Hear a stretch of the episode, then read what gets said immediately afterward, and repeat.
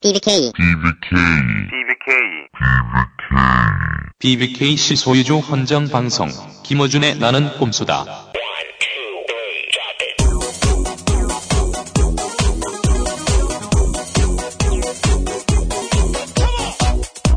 BBK 실소유주 헌정방송.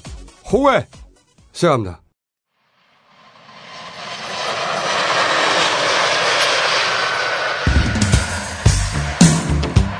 나는 꼼수다가 미국을 갑니다.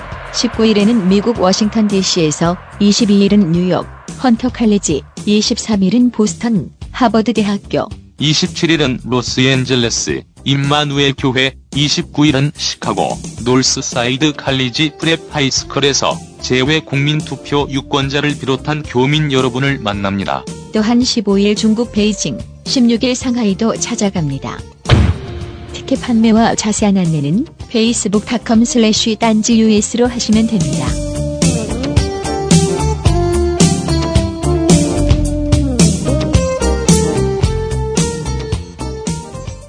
긴급 호회를 저희가 편성했습니다. 한쪽에서는 이미 대선 후보가 결정됐고 또 한쪽에서는 대선 후보를 결정하기 위한 경선이 한참 진행 중이고 네. 또 한쪽에서는 아주 유력한 대선 후보라고 생각되는 사람이 그냥 앉아 있습니다. 아무 소리도 없이. 도대체 어떤 선택을 해야 되는지 네. 당대 사상가의 네. 이야기를 저희가 들어보기 위하여 긴급 호회를 준비했습니다. 일단 이분의 이야기에 빠지면은 네. 헤어나올 수가 없습니다. 일단 머리가 반짝반짝 하시거든요. 그리고 입을 여시면 최소 2시간 정도 네. 그리고 한 걸음에 달리시기 때문에 그리고 이분 얘기는 귀에 쏙쏙 박힙니다. 그렇지. 일단 옥타브가 높아요. 하나 더 내. 성대모사 된다 너. 안 돼. 너 그걸로 그걸로 해라. 안 돼. 뭘 안 돼 되는데. 목소리 칼라가 아, 그렇지. 같은 과야. 어. 옥타브가 높아. 네, 최초의 주진우 성대모사를 들으셨고, 자 최근 돼지가 개발하고 있는 성대모사로 오프닝을 안녕하십니까. 서울시 교육감 박노현입니다. 저는 법을 통해서 정의를 배웠습니다. 저는 이분을 통해서 단군 일에 이런 새끼가 없다는 걸 알게 됐습니다. 이번에도 이분을 통해서 뭔가를 배우고 싶습니다. 배워보시죠. 그리고 반성해라 이 씹새끼들아.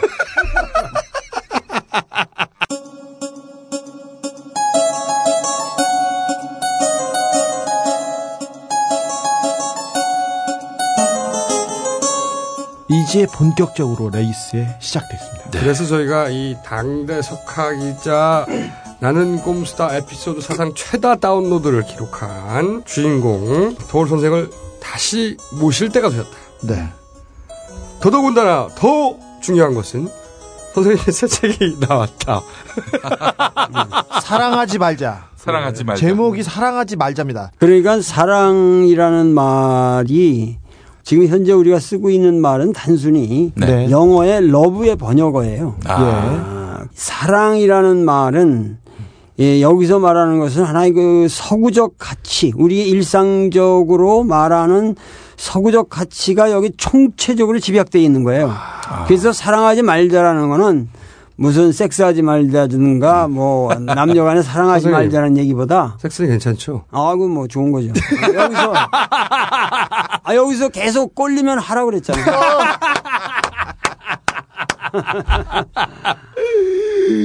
철학적 깊이 나오기 시작했습니다. 그러면 사랑하지 여기서 하지 말자는 것은 어떤 서구식 가치로서의 그러니까 이상이 날개를 쓰면서 그 앞에 19세기랑 봉쇄해버리시오 그랬는데 나는 여기 사실은 20세기랑 봉쇄해버리시오. 네. 아, 우리가 21세기를 사는데 20세기 동안 이 사랑이란 말 한마디로 대변되어 온 모든 가치 세계 가치관을 봉쇄하고 전복시켜야 된다.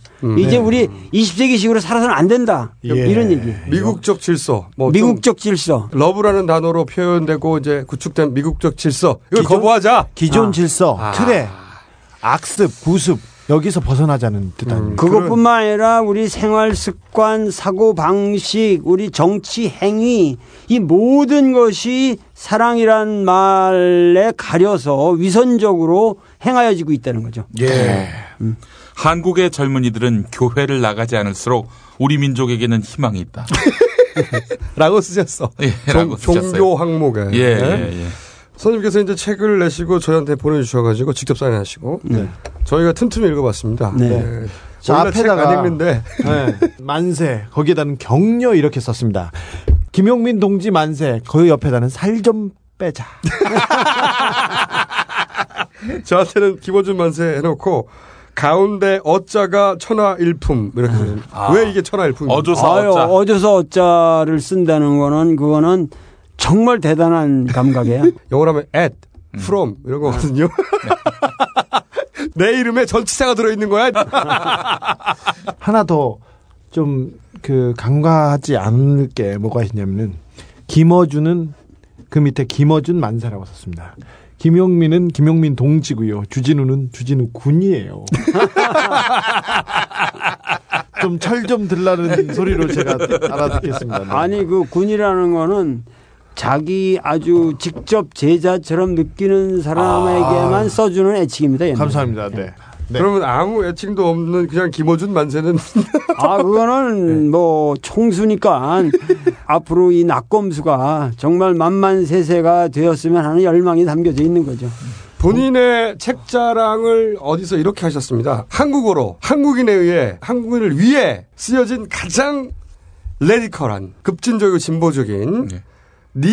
니체의 레디칼리즘을 몇만 배 뛰어넘는 책이라고 이렇게 본인이 직접 깔때기를 우리나라 강하게 대신 책입니다. 우리나라 대표 철학자의 대표 깔때기만 깔때기로 볼 수 있네요. 니체를 몇만 배 뛰어넘는 어. 책입니다. 맞습니까, 선생님? 아 그거는 당연한 것이 왜냐하면은 니체는 서구적 가치를 총체적으로 부정했다는 면에서 나하고 비슷하거든요. 그 사람도 이제 뭐 예를 들면 사랑하지 말자에 해당되는 말이 신은 죽었다라든가 네. 더 이상 인간들이 노예로 살지 말자. 네. 아, 중세 질서를 이제 더 벗어버리자. 다 벗어버리자는 거죠. 네. 근데 그 사람은 그렇게 외쳤지만 레디칼할 수 없는 것이 네. 서구적 가치에 본인이 거기서 싹튼 사람이고 거기서 태어난 사람이기 때문에 그 사람은 아무리 발광을 해도 그거를 버릴 수가 없어요. 그게 피기 때문에 자기 혈관을 흐르는 피인데 피를 다 빼버릴 수는 없잖아요. 근데 나한테는 이 사랑 정도는 내 에, 살에 묻은 때 정도밖에 안 된다는 거지. 그냥 때라는 거 그냥 벗겨버리면 되잖아요. 그렇기 때문에 니체는 그걸 발악을 하는데 그쳤지만 우리는 얼마든지 니체보다 더 뛰어난 새로운 체제를 가지고 그걸 극복할 수 있다는 거죠. 혹시 니체도 스스로 자신의 과거의 철학자보다 몇만 배 뛰어나다는 말을 한 적이 있나요? 어, 충분히 뭐 그 사람은. 뭐 몇만 배, 뭐 이상 얘기를 했겠죠. 예. 그, 그 뭐, 그러한 자지, 자신의 레디칼리즘 때문에 정상적으로 살질 못하고 정신병자가 됐으니까요. 선생님은 몇만 배나 뛰어나신데 여전히 아주 멀쩡하게 살고 있어요.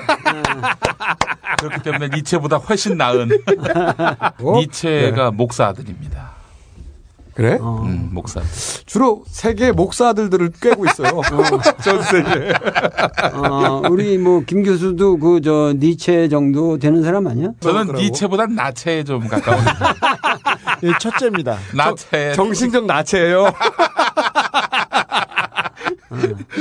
자, 저희가 선생님 책을 읽다가 아 이거 빨리 선생님 모셔야 되겠다 네. 생각을 한 이유가 뭐냐면 선생님이 이제 과거에 쓰신 책들 뭐 최근에 4월엔 맹자 내셨어요. 네. 그런 책들은 참 어려워요. 아무리 쉽게 쓰였다고 하더라도 어렵죠. 네, 읽다가 아, 어렵다. 덮어버리는데 이번 책은 정말 아, 이 책은 굉장히 일상의 이- 일상의 언어일 뿐만 아니라 이번 책은 청춘들한테 젊은이들한테 권해주고 싶은 책입니다.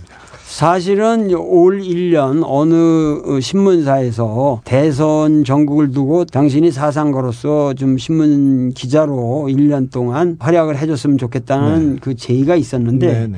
여러 가지 맞춰보다가 잘 안 됐어요. 그래서 내 생각에 나도 사상가로서 하나의 에, 이 시대에 대한 의무가 있고 그렇다면은 실- 신문에 1년 쓸 분량을 단권으로 네. 써서 음. 내놈으로써 에, 우리 시대의 담론을 형성하는 것이 철학자로서 당연한 도리가 아닐까. 그래서 이 책을 쓰게 된 거예요.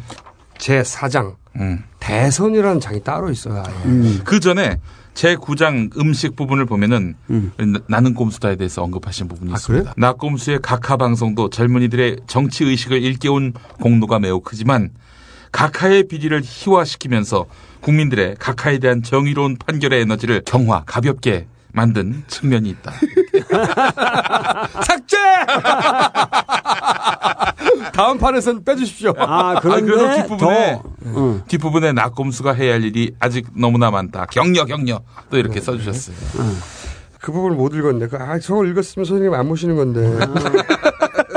최근 현안들이 많지 않습니까? 어, 4대강의 녹조 현상. 예. 사람들이, 많은 사람들이 예상했던 바인데 현실로 드러나고 있는데 4대강에 대해서 뭐 폭파하자는 전문가들도 있는데 예. 이거 어떻게 처리할까요? 폭파해야죠. 에, 그 원상복귀로 가야 되고 이런 문제가 다음 정권으로 넘어가야 할 문제가 아니고 이 박근혜 후보가 이런 문제부터 정확하게 대안을 제시하고 자기가 묵과한 여러 측면에 대한 사과를 정확하게 하고 박근혜 후보는 박정희의 딸로서가 아니라 예. 그 본인으로서 한 그 독립된 정치 행위로서 커야만 그것이 정치인이 될 수 있는 거 아니에요. 예, 예. 음. 지금 박정희 딸이라는 거 가지고 대통령이 될 수는 없는 거란 말이에요. 거기 그걸 가지고 여기까지 왔지 않습니까? 박근혜가 국민의 공익을 위해서 음. 말이 아니라 무슨 행위를 했느냐. 어떠한 대의를 위해서 어떠한 보편적 가치를 구현했느냐. 그리고 우리 삶에 구체적으로 무슨 도움을 줬느냐. 그분이 도움을 줬다는 거는 다 당 선거에만 당을 유리하게 에, 만드는 음. 어, 그런 미소만 지은 거예요. 그러니까 그게 문제죠. 생각해보니 천막당사 이전도 실은 뭐 선거용이었고 손에 붕대도 선거용이죠. 그리고 또 현안 중에 저희가 이제 대선 후보들한테도 묻고 있는데 이 독도 문제는 또 어떻게 보십니까? 본인은 운임금의 치수에 못지않은 대사업을 자기 치세의 대표적인 업적으로 4대강 사업을 남기려고 했는데 그것이 막 국민의 심장에 독소를 퍼뜨리는 그런 결과가 돼버리고 나니까 그런 거를 은폐하기 위해서 그 그때 뭐 축구도 있었고 여러 가지 상황이 있었을지 모르지만은 국면 전환을 여러 측면에서 하기 위해서 무작정 갔을 거예요. 어, 그게 또- 외무부하고 상의도 안 하고 이게 선생님 추정이 상당히 근거 있다고 생각할 수밖에 없는 것이 독도 가기 전에 음. 영국에 축구 응원하러 가려고 했었어요. 근데 그게 무산됐어요. 하여튼 중요한. 거는 그거에 득을 받던 우파 세력이 지금 한미일 공조를 근원적으로 깨뜨리는 짓을 한 거란 말이에요. 네, 네, 그렇습니다. 어, 그러니까 나는 조중동을 독도에 가둬야 된다. 무슨 얘기냐면은 니들이 이 짓을 했으니까 일본에서 거세게 우익들이 한 거가 일어난다 그러면 그걸 더 부추겨야 돼 우리가. 더 해라 이거야. 그래가지고 우리가 반일 감정을 이걸 계기로 해서 남북 공조를 실현하고 왜냐하면 독도 문제라는 거 우리가 북한도 여기서 성명서가 나오고 있거든요. 네네. 그래서 이건 어, 남북한이 공동으로 대처해야 된다는데 북한도 지금 한 목소리를 아, 내고 있죠. 한 목소리를 내고 있고 그리고 중국도 지금 조대 문제로 해서 이거 하고 있고 러시아도 크릴 열도 문제로 했기 때문에 일본을 고립시킬 수 있는 굉장히 호기애란 말이에요. 우리 각하께서는 그런 의도로 하신 게 아니잖아요. 각하는 문제는 찬사될 수 있다 이것이 남북 공조, 음. 중국과 연계하는 동북아 공조도 만들고, 동북아 공조도 만들고. 네 일본의 어, 의도를 깨부시고 음. 그럴 찬스로 활용할 수도 있다고 보시는 것이 시대사적 관점인데, 음. 근데 우리 각하가 그런 능력이 없지 않습니까? 그 각하가 지금까지 일본에 관해서는 뼛속까지 친일이라는 말을 들을 정도로 계속 숙이다가 갑자기 음. 일왕 얘기를 일왕도 그때 일본에 갔을 때는 와주세요 와주세요 그러다가 갑자기 사과해 이거는 그러니까 이게 해겔도 리스테 페어넘프트라고 이성의 간교라는 말을 쓰는데 말탄 나포레옹을 가지고 세계사를 갖다가 움직였다. 자기는 뭔지 모르지만 결국은 자기는 모르고 까불지만 우리는 에, 절대 이성은 이거를 찬스로 활용해서 이명박을 어, 나폴레옹처럼 말에 태워가지고 이거를 전진 기지로 독도의 기수로 어, 달리게 해야 한다는 거지. 국민들이 어. 각하가 자기는 무슨 일을 하는지 모르지만 이왕에 저질렀으니까 개- 저- 저질렀으니까 계속 째찍질을 해서 동키호테가 말을 탄 거를 뒤에서 어, 책질 해가지고 막 달리게 하고 그렇게 함으로써 오히려 우리는 해방 후 질서의 최대의 새로운 국면을 개척해 마- 나갈 수 있다는 수 거. 있다. 왜냐하면은 지금 북한으로 볼 적에는 그동안 이명박이 북한을 완전히 이렇게 봉쇄시켜서 고립시켜 놓는 바람에 그 5년간의 중국하고의 그런 관계가 잘 돌아가질 않았단 말이에요. 뭐냐면은 남북의 이 공조라고 하는 레버리지가 없으니까 네. 중국과의 협상에서도 항상 꿀리는 거예요. 그렇죠. 그러면서 지금 북한은 이제는 우리가 그래도 동포들하고 같이 네. 이거를 할 수밖에 없다라는 네, 네. 의식이 생겨나는 거예요, 지금. 음. 어, 그래서 독도한테도 그런 제스처를 쓰고 지금 그 다음 정부가 아, 들었으면은 우리가 새로운 국면으로 달리겠다는 준비를 지금 하고 있어요. 그러니까 이명박이 자기가 아, 이렇게 강경 발언을 하고 막 독도 간 걸 가지고 계속 항의도 하고 이러려면은 동시에 북한에 대한 해금시킨 걸 봉쇄한 걸 다 풀고 이렇게 해서 다음 정권에 누가 되든지 간에 이 남북 문제를 원활히 해결할 수 있도록 만들면 지금 이명박 대통령은 마지막 찬스를 이 각하 방송에서도 욕안 먹을 마지막 하나의 찬스가 있는 거예요. 그런데 음.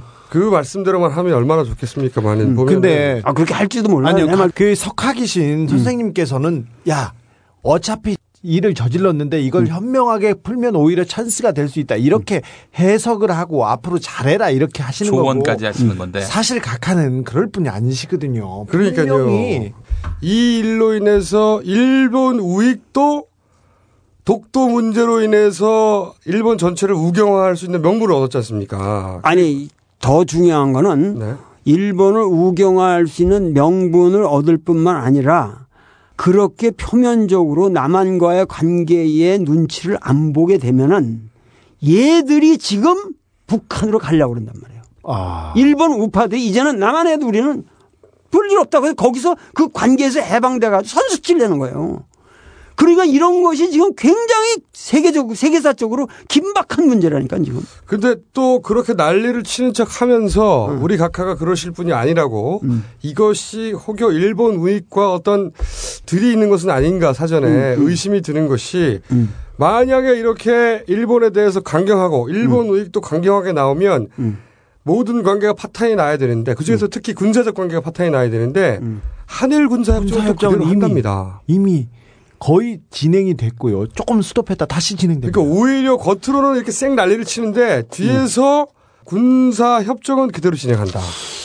그러니까 그런 오히려 쇼가 아닌가. 쇼로 볼 수도 있고 우리가 음모로 볼 수도 있겠지만 그런 측면이 있다 할지라도 그 아이로니컬하게 국민들이 이명박 대통령한테 계속 push를 해서 건강한 방향으로 안 갈 수 없도록 이걸 만들어야 되는 겁니다. 각하는 push를 안 받아요. 근데 각하는 선생님. push 뭐 그런 거 그리고 국민들의 아빠 국민들의 정서는 고려하지 않고요 돈이 되냐 안 되냐 자기 친척 회사에 월- 보탬이 되느냐 안 되느냐 원래 이 사람이 원래 이 사람이 이념이 없는 사람이거든. 아, 그래서 내가 말하는 것도 이념으로 안 들리는 거예요. 이것도 이, 이렇게 함으로써 네가 살아날 구멍이 있다. 네네 요렇게 해서 꼬시면 요 방향으로 갈 뿐이에요. 어.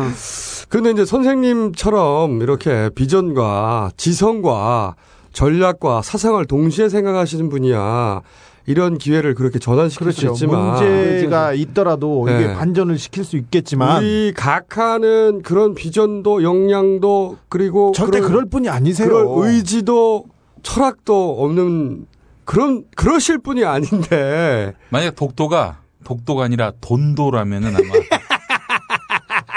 특별한 애정이 있으실 텐데. 예. 글쎄 내가 생각하기에도 이 정부가 정말 그런 식으로 건강하게 문제를 틀어갈 거냐 거기에 대한 믿음이 잘 안 쓰는 이유가 잘 안 쓰십니까 아니면 아예 안 쓰십니까? 하여튼 최근에 예를 들면 대학 문제만 해도 대학을 자율화 시킨다고 하면서 대학이 아주 근원적으로 대학 정신을 말살시키는 앞으로 우리 민족이 앞으로 살아가려면은 대학이야말로 우리 정신사의 근원이고 그 우리나라의 훌륭한 인재가 길러지는 유일한 어떠한 양성소인데 그것을 완전히 상업화.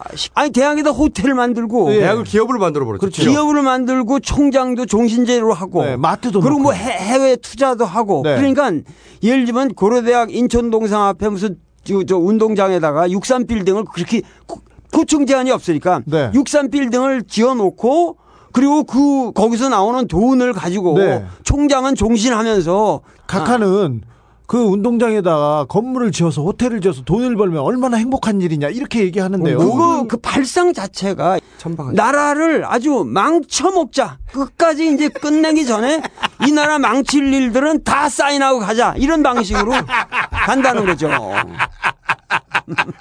아니 대학을 부동산 업자로 만들어 버렸으니까. 이 부동산 업자 정도가 아니라 대학의 지금 유신 체제를 구축하자는 거죠. 대학도 그렇게 했는데 일본 관련해서 독도 문제를 갑자기 갑자기 철학이 생기고 막 국제적 비전이 생기고 외교적 전략이 생기고 그럴 리가 없지 않습니까 우리 각하께서.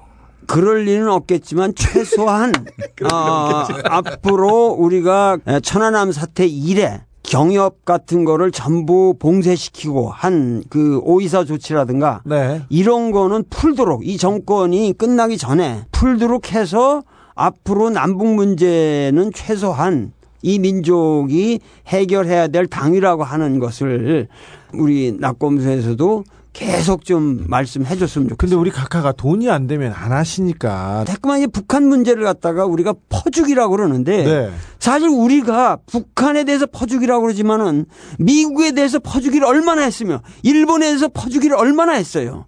그러니까는 이제는 우리가 정신 차려서 저 북한에서도 이제는 남한과의 공조가 없이는 세계적으로 자기들이 갈 데가 없다. 중국과 아무리 이, 이 협상을 해봐도 이 남한을 이렇게 배경으로 하지 않은 레버리지가 없다는 것을 처절하게 지금 느꼈으니까 네. 지금 최소한 5년 동안 이, 이 절망적인 사태에서 그래도 남북이 서로를 필요로 한다는 것만은 처절하게 깨달은 5년이었다. 난 이렇게 생각합니다. 네. 자 그렇게 선생님의 이 조언을 귀담아 듣는다면 참으로 좋겠는데 그가 과연 그러실 분인지 지난 4년간을 돌이켜 볼 때 4대강이라든가 수많은 사례를 볼 때 과연 그럴 수 있을지 세계사적 신국면이 벌어지도록 우리가 기도합시다. 기대합시다. 세계사에 관심이 없을 거예요, 각하는. 자, 저희가 이제 대선 얘기를 좀 해봐야 되는데, 대선 얘기를 별도의 장으로 쓰셨어요. 네. 거기 보면은, 인용이 많이 돼요, 지금. 네, 박근혜 후보를 비롯하여 주요 대선 주자들에 대한 총평을 하셨어요. 박근혜 후보가 사실 이미 정해진 승자다. 음. 이런 표현을 하셨습니다. 이게 어. 떤 뜻입니까, 이게? 박근혜 후보를 후보 중에 한 사람으로 보면은 안 된다는 거예요. 박근혜 후보는 그건 이미 결정된 승자라고 봐야 음. 이 동양 천리로 말한다면 물이 이미 극에 달하면 반드시 되돌아오게 되기 때문에 이미 승자가 되면 패자가 될 수밖에 없는 거예요. 지금 이 상태로 그냥 가면은 박근혜가 대통령 되는 거예요. 앞에 막강한 로마 군단이 있는데 이 로마 군단하고 우리가 어떻게 싸우냐. 골리앗이 나타났다. 네. 여기에 대해서 지금 다윗이 돌멩이 하나를 싹 돌려가지고 골리앗을 쓰러뜨리는 그런 묘책 하나로 해결이 될 문제가 아닙니다, 이게. 그런 기적은 안 일어나요, 지금. 문제는 다윗이 골리앗만큼 성장해야 된다고. 그렇죠. 네. 이미 박근혜 후보는 골리앗이에요, 골리앗. 그러니까 지금 우리 4개월 동안에 이 다윗이 등치가 골리앗만큼 커야 돼요. 그래가지고 대등하게 싸울 수 있도록 돼야 그것이 민주주의라고. 그러한 과정을 통해서 뭐냐면 우리 역사가 민주주의를 체험하게 되는 거예요. 선거라는 게 누가 이기냐 지냐 문제가 아니라 그렇게 하도록 박근혜도 이쪽을 도와야 됩니다. 자기가 수락 연설을 했는데 함께라고 얘기를 했으면 그래가지고 여러분들을 찾아다니고 있는데 함께 가려면 제일 먼저 도움과 함께 가야지. 그렇잖아? 박근혜 어. 후보가 연락이 없습니까? 어, 야, 없지, 없지.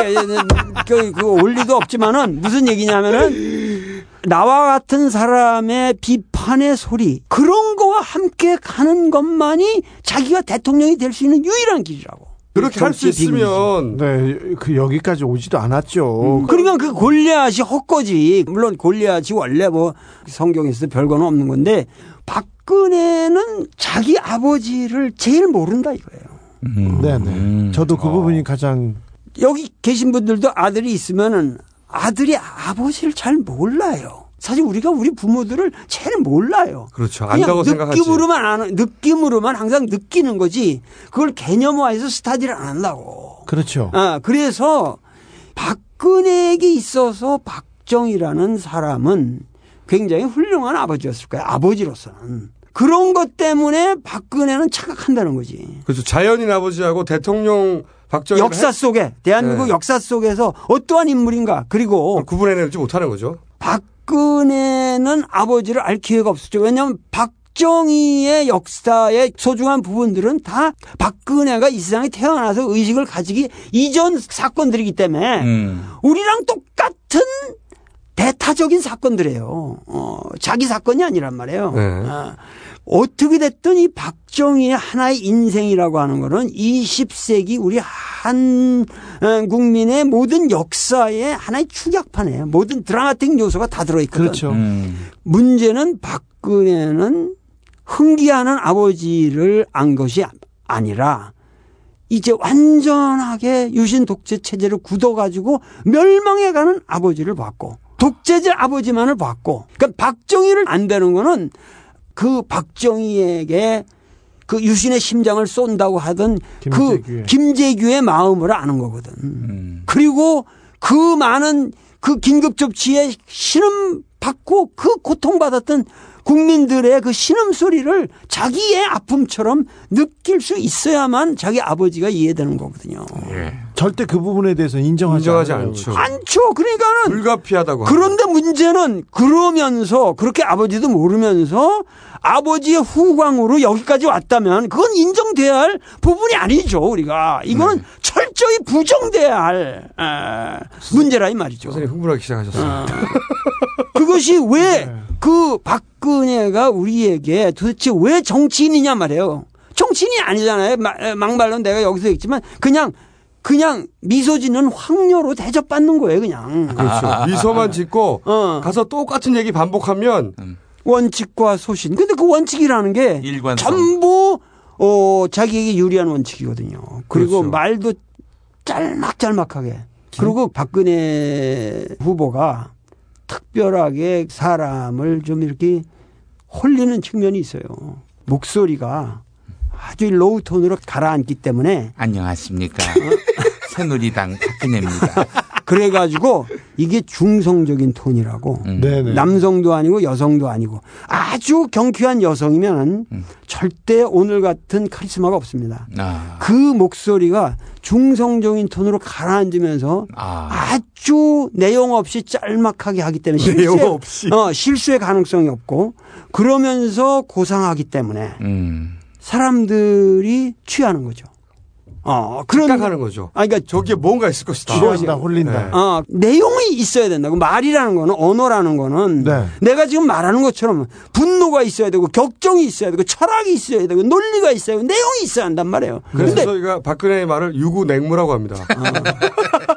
그래서 그러한 측면에서 지금 새누리당의 후보가 되었다는 것이 말이죠. 나는 이게 대단한 사건이라고 봐요. 후보가 되셨으니까 이 후보로서의 이 4개월이면 4개월 동안에 진정한 정치인으로 지금 태어나야 할 시기란 말이죠.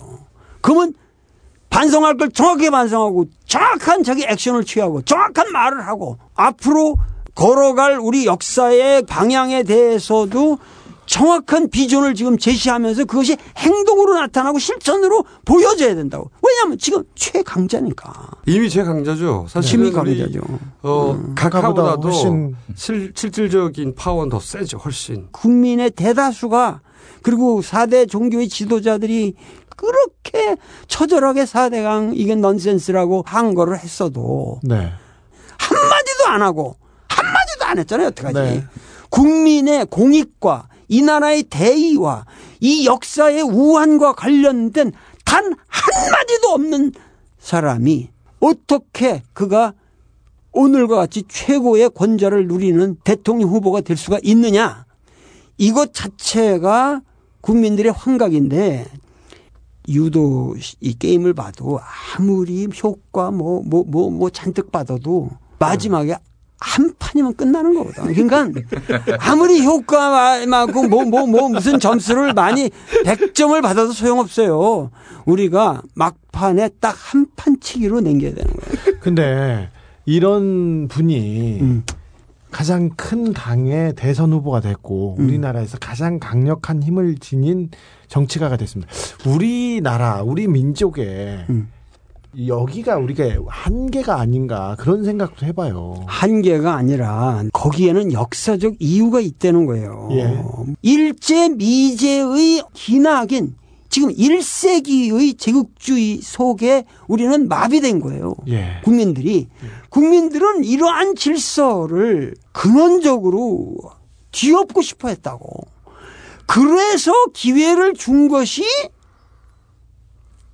김대중이고 노무현이었거든요. 예. 이들은 말이죠. 진짜 목숨 내걸고 CIA, CIA한테 내일 뭐 권총을 맞아서 사살이 돼도 나는 이 나라의 대통령으로서 새로운 질서를 만들어 보겠다고 하는 새로운 논리를 만들었어야 돼요. 그런데 그러한 민중의 열망을 좌절시켰다는 거예요. 그러니까 잃어버린 10년이 아니라 진보의 열망을 좌절시킨 10년이다. 그 10년 때문에 백클래시로 지금 이명박 이라는 5년의 이 극악한 부패와 어? 사기극이 용인되고 있는 거라 말이야. 용납되고 있고. 그 원죄는 바로 김대중과 난 노무현에게 있다. 이거를 철저히 극복하지 않으면 우리 역사는 희망이 없어요. 네네. 그렇다면 어. 지금 야권의 후보들이 응. 말씀하신 그런 10년을 응. 극복하고 응. 박근혜 후보를 이길 수 있을까요? 어떻게 해야 됩니까? 누가 그리고 적합한 사람이며 각 후보들의 장단은 또 어떻습니까? 쭉 이어서. 아니, 그건, 그건 내가 개인적으로 얘기하면 다 아는 사람들이고 다 좋아하는 사람들인데 그래서 어, 얘기하기가 곤란하고. 하지만 하실 그렇지만 뭐 물으면 하지 근데. 예, 예, 예, 예. 자 그러면은 거기서부터 시작해 볼게요. 정세균 후보는 어떻게 보십니까? 정세균 후보는 지금 실제로 내가 별 접촉이 없어요. 아, 그러시구나. 네. 그러면 참 슬픈 일이야. 정세균 후보는 평가조차 받지 못하다니 이거 지지율도 낮은데 서럽게도 이게 원칙에 직접 보시고 네. 공부하시고 네. 그래서 분석에 도달한 분만 네네. 논평하시는군요. 네, 그럼 판단하시죠. 자 그러면은 김두관- 2번이 김두관 후보인데 김두관 후보는 어떻게 평가하십니까? 김두관 후보는 뭐 경력 자체에서 말해주듯이 아주 공적인 삶이 철저한 사람이죠. 그리고 사람이 겸손하고 뭐든지 배우려고 그러고 그래서 어, 저한테도 상당히 많은 문의도 있고 그랬어요. 그런데 우리가 지금 전 세계적으로 말할 볼 적에 정치반에 지금 등장하는 이제 미국 선거를 봐도 그렇고 일본의 정치인이라는 사람들을 봐도 그렇고 지금 우리 야권 후보들의 일반적인 수준이 상당히 높습니다. 굉장히 높은 거예요. 이거. 저희도 지난 시간에 인터뷰 했었는데 어. 상당히 좋습니다. 이게 굉장히 높은 것이고 이들을 우리 역사가 평가해야 돼요. 어, 그렇기 때문에 김두한이 됐든 손학규가 됐든 지금 문재인이 됐든 이런 사람들은 기본적으로 어느 수준의 이상의 이미 기본은 통과한 듯. 기본을 통과했을 뿐만 아니라 인간들이 그렇게 깨끗하고 기본적으로 이 정치의 비전을 가지고 대의에 헌신하려고 그러고 대통령 자리에만 만약에 앉게 된다면 실수 없이 해나갈 사람들이라는 거죠. 네. 그럼에도 불구하고 김두관 후보의 그럼 단점은 뭡니까? 아, 좀 그, 아직 이렇게 말하는 스타일이 이렇게 매섭지를 못하고 그 말은 좀그 세계관이 아직 치열하게 다져지지를 않은 상태다라는 정도는 내가 얘기할 수 있을 것 같아요. 공부를 좀 더 해야 되나요? 아, 뭐, 그, 시간이 좀 필요한가요? 글쎄 뭐, 어, 그것은 내가 뭐 얘기하기가 참 어려운 문제네, 그런 건. 음. 네. 거의 다 하셨는데. 네. 아, 어려운 문제들이야. 앞으로도 많은 기회가 있을 사람이고 이번 선거에서도 나는 상당히 훌륭한 역할을 수행해야만 한다. 예를 들면 내 친구 중에서 아주 보수적인 사람인데 예. 김두관이라면은 내 생각을 한번 바꿔보겠다 이런 사람들이 꽤 어. 많아요. 이상하게. 음. 아, 그러니까는 경상도 출신이고 그리고 자라나온 배경이 음. 진보 세력들과의 얽혀 있는 이미지가 별로 없다는 거지. 어. 그래서 상당히 순결한 이미지를 주고 있기 때문에 그것도 굉장한 에너지다 이거예요. 예. 그렇죠. 한국 정치사에. 네. 그렇기 때문에 흥행 요소로 생각하면 그런 요소들을 서로 살려줘야 된다는 거야 나는. 아까 지금 다윗이 골리앗만큼 커야 되잖아. 어. 서로 살려주고 있지 못한 것 같아요, 근데. 그렇지. 그거, 그거 네. 못하고 있다는 거지. 자, 그러면 손학규 후보는 어떻습니까? 그 손학규 후보에 대해서는 우리가 그 많은 사람이 그 주홍 글씨라는 것만 가지고 자꾸만 그 얘기를 하지만 네. 한나라당 출신이라고. 아, 근데 그 사람이 뭐 한나라당 출신이라기보다는 사실은 김영삼 대통령 어, 라인에 있었기 때문에 그렇게 그렇게 그냥 빠지게 된 거지. 사실은 그 민주화 투쟁에 있어서도 가장 극렬하게 투쟁했던 사람이고 그리고 공부도 제대로 했고 기자들의 이렇게 평가들이 나오는 거 보면 콘텐츠에 있어서 탁월하다라는 평가를 받는 사람이죠. 어. 그런데 부족한 점은 또 선생님 보시기에. 뜨거운 가슴이 부족한 것 같다. 근데 사실은 그 나로서는 뭐 해줄 말이 없기 때문에 그렇게 얘기한 거예요. 해줄 말이에요? 부족한 아니, 게? 아니, 부족하다고 할 말이 없기 때문에. 아 정말이요? 아니, 그러니까 사람이 조금 더 인간과의 관계에 있어서도 더 좀 이렇게 깊이 있게 파고드는 그런 열정이랄까. 네. 어, 그런 게 있었으면 네. 겉으로는 완벽해요. 네. 인간관계도 사- 참 음, 저기 한데 네. 조금 더 깊이 있게 어떤 파고드는 음. 그 사람의 그 열정이 느껴지면은 어떤 도약의 이런 비약적인 계기를 맞이할 수 있는데 그런 게 좀 너무. 오래 정치를 하다 보니 그렇게 돼버린 거 정치를 오래 하셨는데 정말 음. 내 사람이다. 진짜 저 사람이 손학규를 대변한다. 이런 사람도 조금 없고요. 소위 네. 말해서 이제 왜 성공한 정치인들 보면 누가 뭐래도 이 사람은 내 편이 되는 좋은 의미든 나쁜 의미든 가신이라고 하는 음. 그런 골수 동지들이 있는데 그렇지, 그렇지. 어, 그런 동지들이 좀 없는 네, 것 네. 같아요. 아이고 지금. 야, 야당 정치인들은 현재 에, 나는 사실은 격려하는 입장이기 때문에 음. 나쁜 말을 생각합니다. 나쁜 말을 하면 안 되고 후보 한 명한 명이 소중하고 또이 네. 후보들을 통해서 경선 흥행이 돼야 흥행이 돼요. 대선 국면에 아, 아무래도 유리한 고지를 점할 수 있기 그런데 때문에 사람들은 어쨌든 넷 중에 한 사람을 선택해야 되기 때문에 선생님이 경험하신 후보들의 장단을 또 말씀해 주시면 선택에 도움이 됩니다. 음. 다 좋다고 하면 어- 누굴 선택해? 그렇죠. 네. 어른이 아, 어떻게 하- 말씀해 주셔야죠. 그 손학규는 음, 탁월한 사람이에요. 그 그러고 어, 아니 셋 다 다 탁월해 내가 보기에는. 자, 그러면 문재인으로 넘어와서 어. 어, 문재인 후보에 대해서는 또 장단을 어떻게 보십니까? 문재인 후보는 사람이 우선 막잖아요. 네. 맑고 깊이 있는 대화가 가능하고. 아, 직접 만나 아, 보셨나요? 맞, 맞죠. 예. 그리고 남의 말을 들을 줄 알고. 음. 아니, 근원적으로 뭐랄까 정치라는 걸 자기 개인 욕심 때문에 하지 않는 것은 너무 명백하고 음, 아. 그런 걸 느끼셨습니까? 예, 그런 걸 느꼈고 참 아름다운 사람이죠. 어, 사람 인간적으로 볼 때. 아, 그러니까 사람들이 대중적으로 상당히 지금 이 제주도 그런 것만 봐도 굉장한 그 매력을 주고 있다. 네, 경선 때. 네, 네. 경선 때도 그런 거 아니겠어요? 그런데 그런데 직접 만났더니 또 단점이 또 선생님의 날카로운 눈에 단점이라고 하는 것은 그 사람이 쓴 책을 봐도 노무현 패러다임 속에서 음. 벗어나고 있지를 못하다는 거죠. 그런데 네.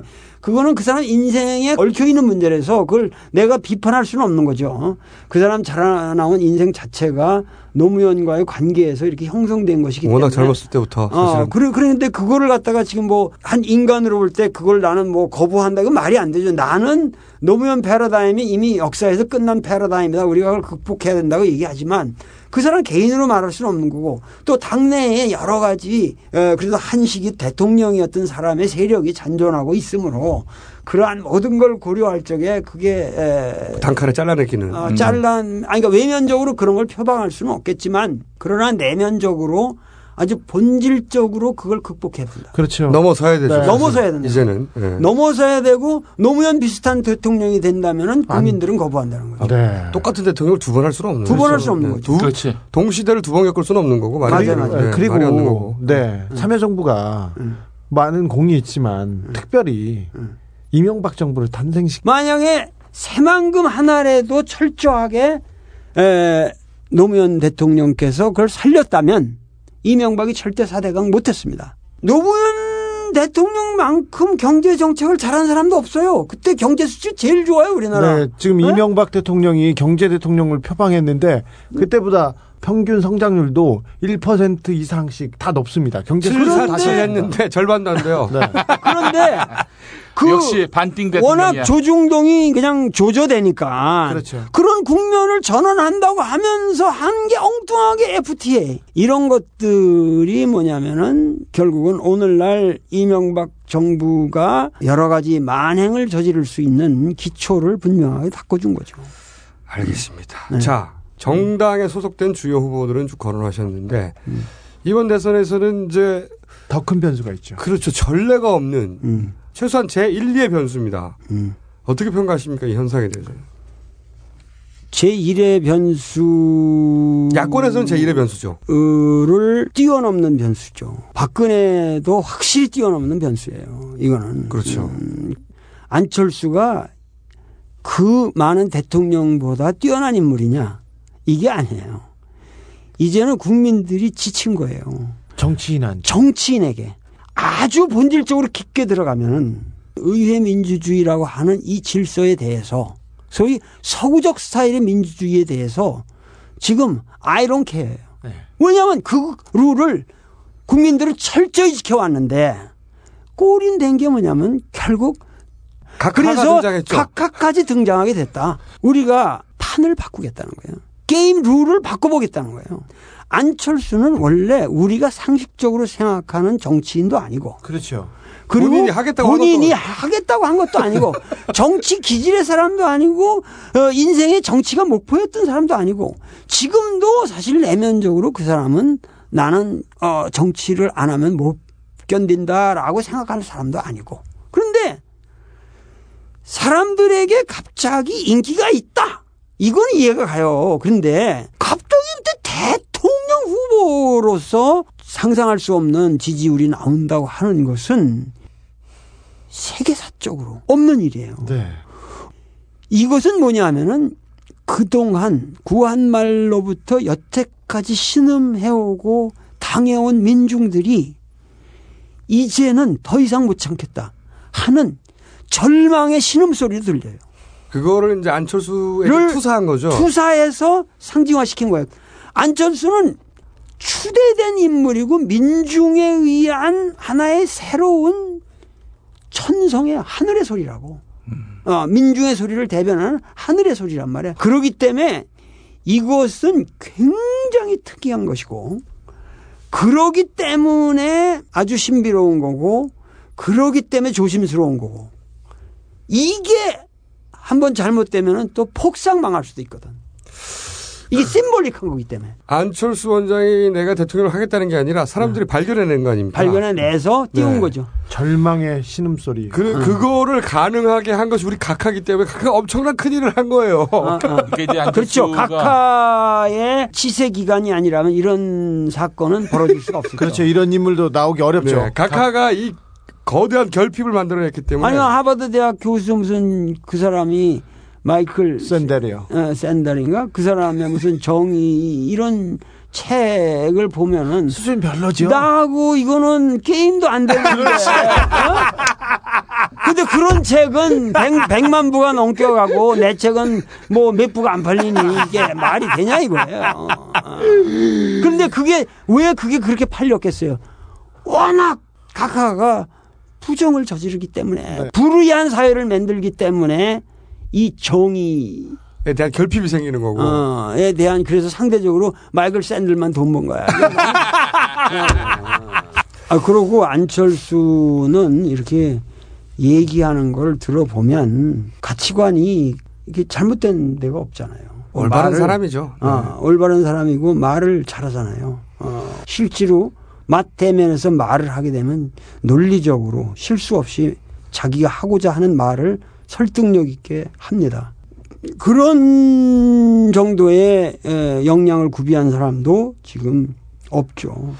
자, 그러면은 음. 야권 경선이 끝나면 민주당의 후보가 하나 결정될 것이고 예. 그리고 지금으로서는 안철수 후보가 본인이 하겠다 하지 않겠다 하기 이전에 이미 이미 야권 제1의 네. 후보가 되어 있고 네.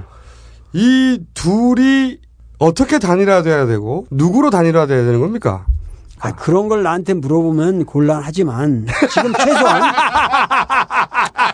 하지만 아 하지만 뭐 여기 월랑 낙검수라는 데가 솔직하게 얘기해야 되는 데니까 내가 지금 과도하게 솔직하게 얘기하고 있다라고 하는 지금 불안감이 내가 들어요 지금. 그래도 저희는 너무 좋아요. 아야. 왜냐하면 궁금한 걸 물어보면 다 대답해 주시니까. 아, 자 네. 누구로 돼야 됩니까? 아직 아무도 그런 얘기를 안 해요. 아니 그거는 무슨 얘기냐면은 이런 말을 하면 또 다 내 친구들이니까 날 죽일 놈이라고 그럴 텐데 에, 이거는 있습니다. 간판 뒤집기로 승패를 가름하는 것은 젊은이들이 사명감을 가지고 투표장에 나와야 됩니다. 그렇죠. 아, 막 투표장을 막 변경시키고 또 컴퓨터를 다운시키고 지랄지랄 해도 소용없게 저희 방송을 많이 들으셔가지고 디도스 사건을 이해하고 계셔. 아, 젊은이들은 정 뭐냐 하면은 우리는 이제 더 이상 정치인들 싫다. 우리를 끄집어내려면 안철수 내놔라. 이것이 내가 조사해 본 바로는 젊은이들 99%가 그런 생각이에요. 그러니까 20대를 투표장으로 끌어내기 위해서는 안철수가 유리하다. 그런 것을 만약에 멋있게 페어하게 하면은 아주 프레시한 새로운 국면이 열린다는 거지. 지금 이제 말씀은 안철수 원장을 후보로 하고 민주당이 뒤를 받쳐줘야 된다. 아, 이렇게 말씀하신 것이고 음, 당이. 음. 만약에 거꾸로 민주당 후보가 앞에 나서고 안철수 원장이 뒤를 받쳐주면 어떻게 될 거라고 보십니까? 그 민주당 후보가 경선의 과정에서 막강한 새로운 이미지를 구축하고 국민들의 support를 이렇게 끄집어낼 수 있는 음. 힘이 돼야만 의미 있는 얘기라는 얘기죠. 그렇죠. 예, 그게 안 되면 이미 안철수와의 게임에서 안 되는 거죠. 그런데도 불구하고 그것이 국민들의 눈에 뻔한데 그 개기고 이렇게 되면은 민주당 후보가 지지율이 낮은데 막 개기고. 개기고 이렇게 되면은 국민들은 외면하고 그렇죠. 어, 그 이런 이런 어, 지저분한 판보다는 그냥 박근혜 시키자 이렇게 된다는 거죠. 그렇죠. 박근혜를 시키면 음. 어떻게 될 됩니까? 거라고 보십니까? 내가 얘기하는 게 항상 옛날부터 얘기하는 게 뭐냐면 환관 정치가 된다는 거예요. 환관 정치. 아. 그러니까 박 환관이라는 게 불알이 없는 놈들이니까 씨가 없잖아. 씨를 생산 못하니까 생각에 이 씨알이 없는 사람들이야. 생각에 씨알이. 어, 그러니까는 알아서 새긴단 말이죠. 그런 사람들이. 그렇죠. 박근혜 후보는 진정한 대화를 안 해. 네. 에, 박근혜가 대통령이 될 경우 가장 두려워하는 것은 그 주변의 떨거지들이라고, 그러니까 보통 사람들이 그렇게 표현을 하는데 그런 그 주변의 사람들에 의한 그 정치 행태를 굉장히 보수 세력들도 두려워하죠. 음, 거기에 볼, 볼 것이 너무 없다. 사실은 박근혜 주변의 인물들이라는 게 굉장히 오래된 쌍팔년대 그렇죠. 유신 시대의 관계를 맺었던 인물들. 지금 전두환 각하께서 또 저기 비켜 비켜 하고 다, 다니고 있어요. 벌써. 12, 12 동지. 그러니까 70년, 80년대 인물들이 다시 등- 등장하고 있거든요. 저 그러면 유신 문제 얘기 좀 해주십시오. 그렇죠. 유신은 어, 수출 100억 달러를 달성하고 음. 중화공업을 육성하기 위해서 새로운 학설이 나왔어요. 그것도 박근혜 경선 선거 대책 위원장이라는 대장이죠. 그분이 아주 전략가셔가지고 우리 박근혜 옆으로는 노인들은 오지 마세요 이런 거 하시는 분이시거든요. 정말 핵심이에요. 경제 발전이라는 것이 도덕적으로 할 수도 있는 것인데도 불구하고 예. 그 유신 체제라고 하는 것은 경제 발전이라는 거를 그 역사의 도덕성보다 우선으로 놓은 거기 때문에 근본적으로 비도덕적인 거죠. 그리고 자기가 얼마든지 적당한 시간에서 물러남으로써 바톤을 이어서 할 수 있는 사람들이 있었음에도 불구하고 그렇게 무지막지하게 본인이 천황폐하가 되려고 그랬던 그 일이니까 정신을 하겠다는 거니까. 박정희는 천왕이 되고 싶었고 유신 체제에 대한 우리가 일체 도덕적인 평가는 할 수가 없다. 아무리 경제 발전이라고 하더라도 도덕성을 전제로 하지 않으면은 그것은 경제 발전이 아니라 우리 정신의 타락이고 근원적인 타락이라는 걸 우리가 확실히 깨달아야죠. 박근혜 진영이어서는 몇 명 죽더라도 몇명 음. 뭐 어, 인권이 침해되더라도 밥 먹게 살게 해줬으면 아니, 최? 최근 그 경향신문의 만평에 말이에요. 어느 놈이 길거리 지나가다 사람을 괜히 패는 거야. 네. 그런데 저 잡아가지고 왜 팼냐? 그러니까 지난 일은 묻지 마세요. 어, 앞으로 잘하겠습니다. 그러니까 과거는 우리가 잊고 무슨 미래로 나가자든가. 그리고 요새 잘 쓰는 말이 국민 대통합. 네.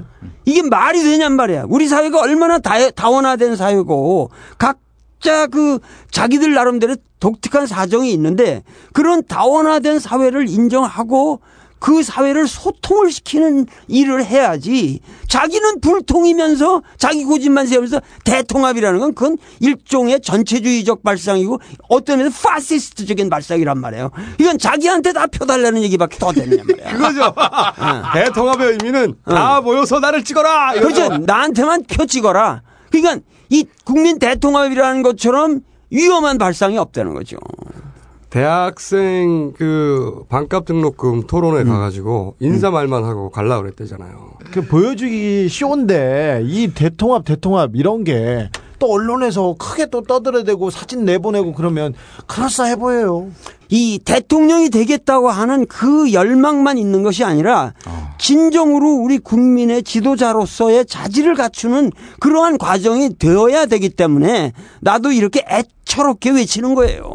최소한 우리가 요구하는 것은 박근혜 독자적 개체로서의 정치가로서의 역량이지. 그렇죠. 정치인 박정희 딸을 지금 우리가 대통령 만들려는 건 아니잖아요. 네. 그러니까 철저히 자기 아이덴티티를 박정희와 유리시켜서 독자적인 정치인으로서 자랑스러운 길을 걸어달라. 그 전체 아버지 과거와 정치에 대해서는 단 한 번도 정치를 잘못했다거나 잘못된 부분이 명백하다든가 이런 객관적인 인식 자체를 못 하더라고요. 전태일의 동상 앞을 찾아가도 거기서 어떤 뭐가 해소되는 것이 아니라 현재적으로 그러한 고통을 받고 있는 사람들의 문제에 대해서 본인의 생각을 얘기를 해야 되잖아요. 그리고 그걸 행동으로서 보여줘야 되고. 박근혜 위원장의 스타일이 음. 주변에 가까운 사람을 그렇게 두지 않고 네. 누구 한 사람에 힘을 주지 않고 누구 얘기를 듣지 않고요. 잘 듣지 않고 그렇게 이제 차단된 채 자기만의 세계에 있다 보니까 이 사람을 속이기란 참 쉬운 일이거든요. 그렇죠. 주요 채널을 장악한 사람들이 정보를 딱 제안해서 박근혜 후보가 좋아하는 정보나 좋아하는 얘기만 하죠. 유리한 이야기만 하고 자기들 선에서 다 알아서 해먹을 수도 있고 실제로 박근혜 후보는 자기가 나라를 통치한다고 생각하는데 사실은 그 채널을 장악한 사람들이 자기 마음대로 해버려도 선생님이 모르는 말씀하시는 거지. 환관 정치죠 이게. 근본적으로 태생적 한계가 있는 거죠. 밀폐된 환경 속에서 청와대에서 이렇게 네. 자라서 컸기 때문에 네.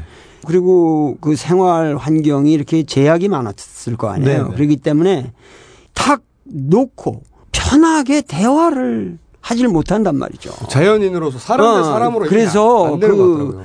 자기를 열고 자연스럽게 대화하고 소통하면서 같이 더불어 생성해가는 그러한 능력은 확실히 좀 없으신 것 같아요, 그분이. 네. 선생님은 어, 박근혜 후보의 어린 시절부터 쭉 지금까지를 다 음, 보셨을 거 아닙니까? 음, 음. 한 사람의 국민으로 동시대를 사는 동시를 사는 이 동시대의 시대 인간. 지성으로 뭐 내가 할 말을 다 해버린 것 같은데 그 나는 박근혜 후보와 그 여러 번 그냥 스치기만 했는데 네. 스칠 때마다 상당히 교양 있는 훌륭한 매너로서 아, 그 점은 저도 아, 저에게 항상 대해줬기 때문에 에, 나는 이, 사실 해줬다.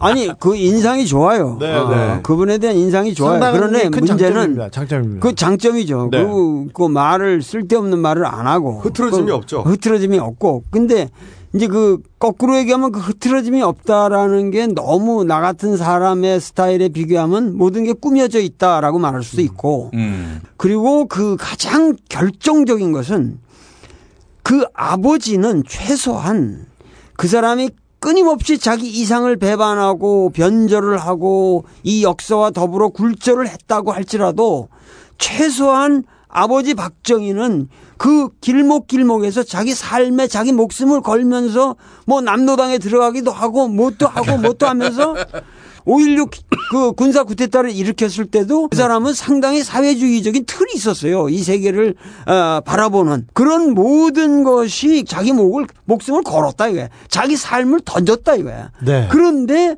박근혜는 한 번도 자기 삶을 던지질 않는다는 거야. 정치인이라는 거는 반드시 이 역사에다가 자기 몸을 던질 때만이 정치인으로서의 자격을 갖는 거라고. 아, 아. 그러네요. 그렇죠. 그러니까는 결정적 순간에 네. 결정적 순간에 예를 들면은 4대강 음, 같은 문제에 대해서도 남북 문제 같은 것도 뭐 이명박과 최소한 자기 입장을 대의를 위해서 불이익을 당하더라도 불이익을 당하더라도 정의로운 발언을 하면서 정치적인 행위를 해야 되는데 행위가 없다는 거예요. 딱 한 번 했어요. 세종시. 그거는 충청도 아니에요. 표가 필요하니까. 음. 그리고 근데 그 내용을 잘 모르는 거야. 아니. 기본적으로 모르는 모르기도 하고 본인이 잘 몰라서 그랬겠죠? 그러니까 알고 그랬다면 정말로 나쁜 사람이지. 몰라서 네. 그랬겠지 뭐. 그 하여튼 뭐냐면은 나빴어. 어 아버지는 몸을 던졌는데 네. 그 딸은 몸을 사리기만 했고 예. 침묵으로만 일관했고 예를 들어 사대강도 음. 후보 시절에는 안이 된다고 그랬거든요. 절대 반대하다가 음. 각하가 당선된 이후로는 한마디도 안 하죠. 단 한 번도 말을 안 했어요. 사실은 가장 강력한 힘을 가진 여권 내에 여권이 아니라 전 그- 모든 정치인 중에 네. 발언권을 가지고 있었기 때문에 한마디만 해도 그럼요. 예. 거기 영향을 줄 수 있거나 혹은 그로 인해 서로 불이익을 당하더라도 그런 거 전혀 없이 그리고 지금 와서 국민 대통합을 얘기하면서 나한테 표 달라. 이러한 그 비판의 소리를 듣지 못하면 결국 뭐 대통령이 못 되는 거죠. 박근혜는 바로 비판하면 바로 고소합니다. 불과 몇 시간 전에 비판도 아니야. 그게 어떻게 비판이야. 박태규라고 한 로비스트의 운전기사가 예. 박태규가 박근혜를 만나고 왔다고 말하는 하는 걸 소리를 들었다. 이렇게 얘기를 했는데 박근혜가 고소를 했고요. 바로 검찰이 영, 구속영장을 쳐가지고요. 영장 실질 심사를 통해서 불과 30분 전에 기각돼서 인재서 유치장에서 나왔어요. 우리 사장이 자기가 박근혜를 만났다더라 한 줄이에요 한 줄. 어. 구속영장을 구, 아니, 들면 고소했어요. 박태규가 박근혜한테 돈을 줬다. 이런 얘기도 아니고. 로비를 했다 돈을 줬다 뭐 부산저축은행을 어떻게 했다 그게 아니에요. 우리 사장이 그러는데 박근혜를 만났다고 하던데요. 그 얘기 한마디 저희도 고소당했고요. 지금 박근혜는 이렇습니다. 우리가 말했듯이.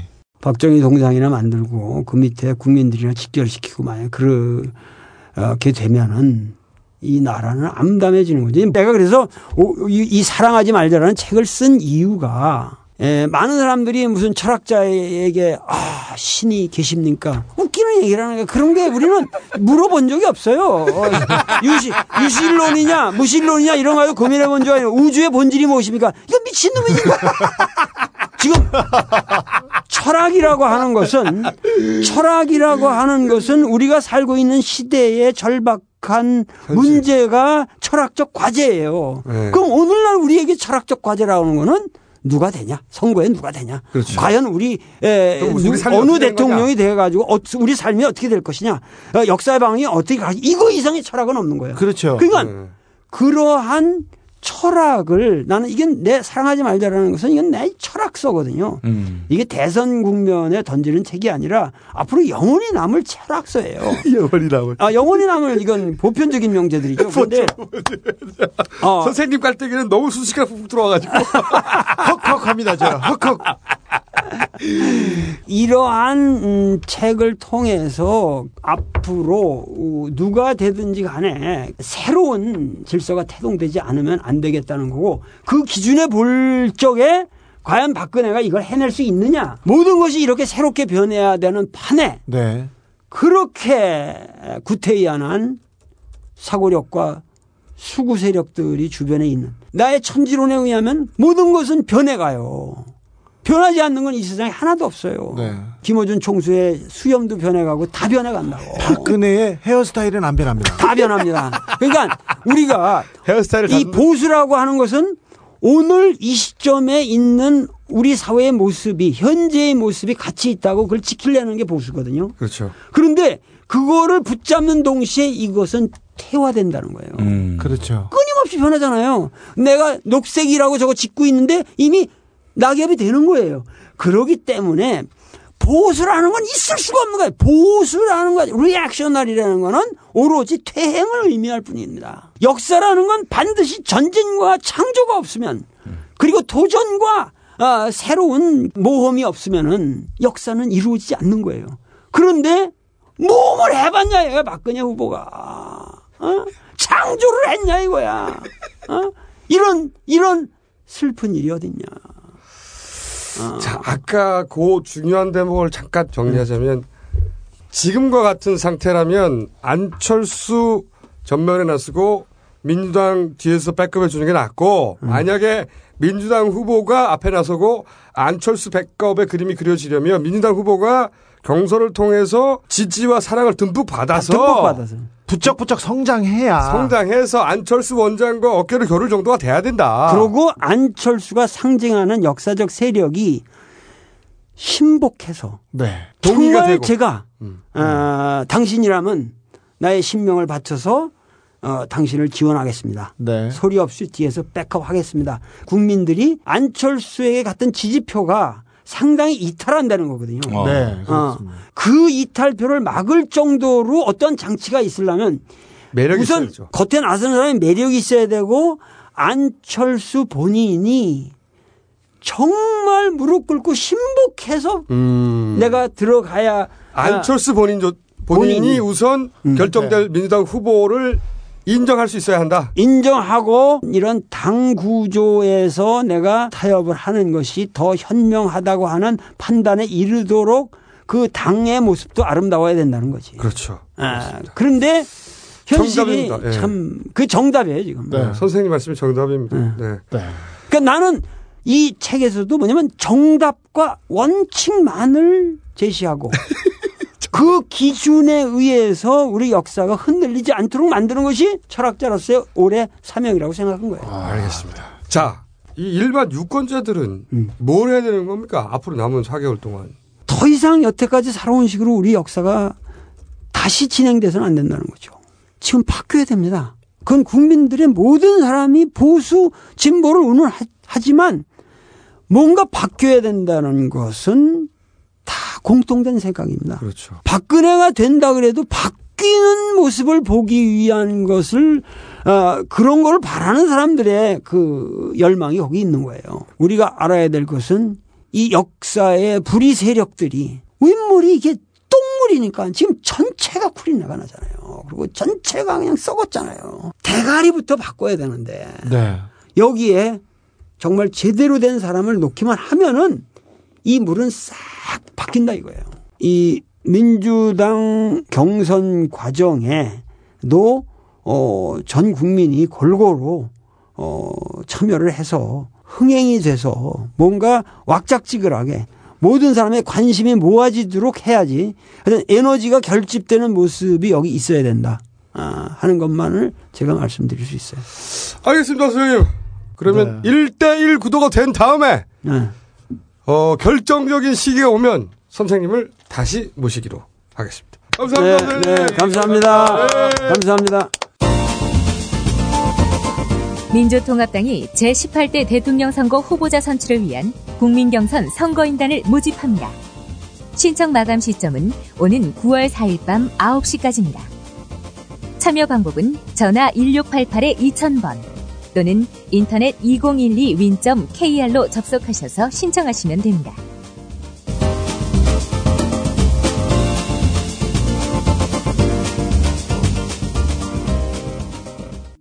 안녕하십니까.